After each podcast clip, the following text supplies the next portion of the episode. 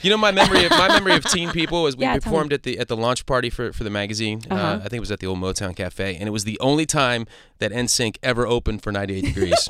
no kidding. they were just coming on the scene, and then Yeah. they erupted about two seconds later, and I was like, "Yep, there it went. That was the only time we'll we'll ever be the headliner was with like NSYNC." always at our offices. Whenever you see Justin, you're like, bitch, you open for me. Don't ever forget it. Don't ever forget it. right.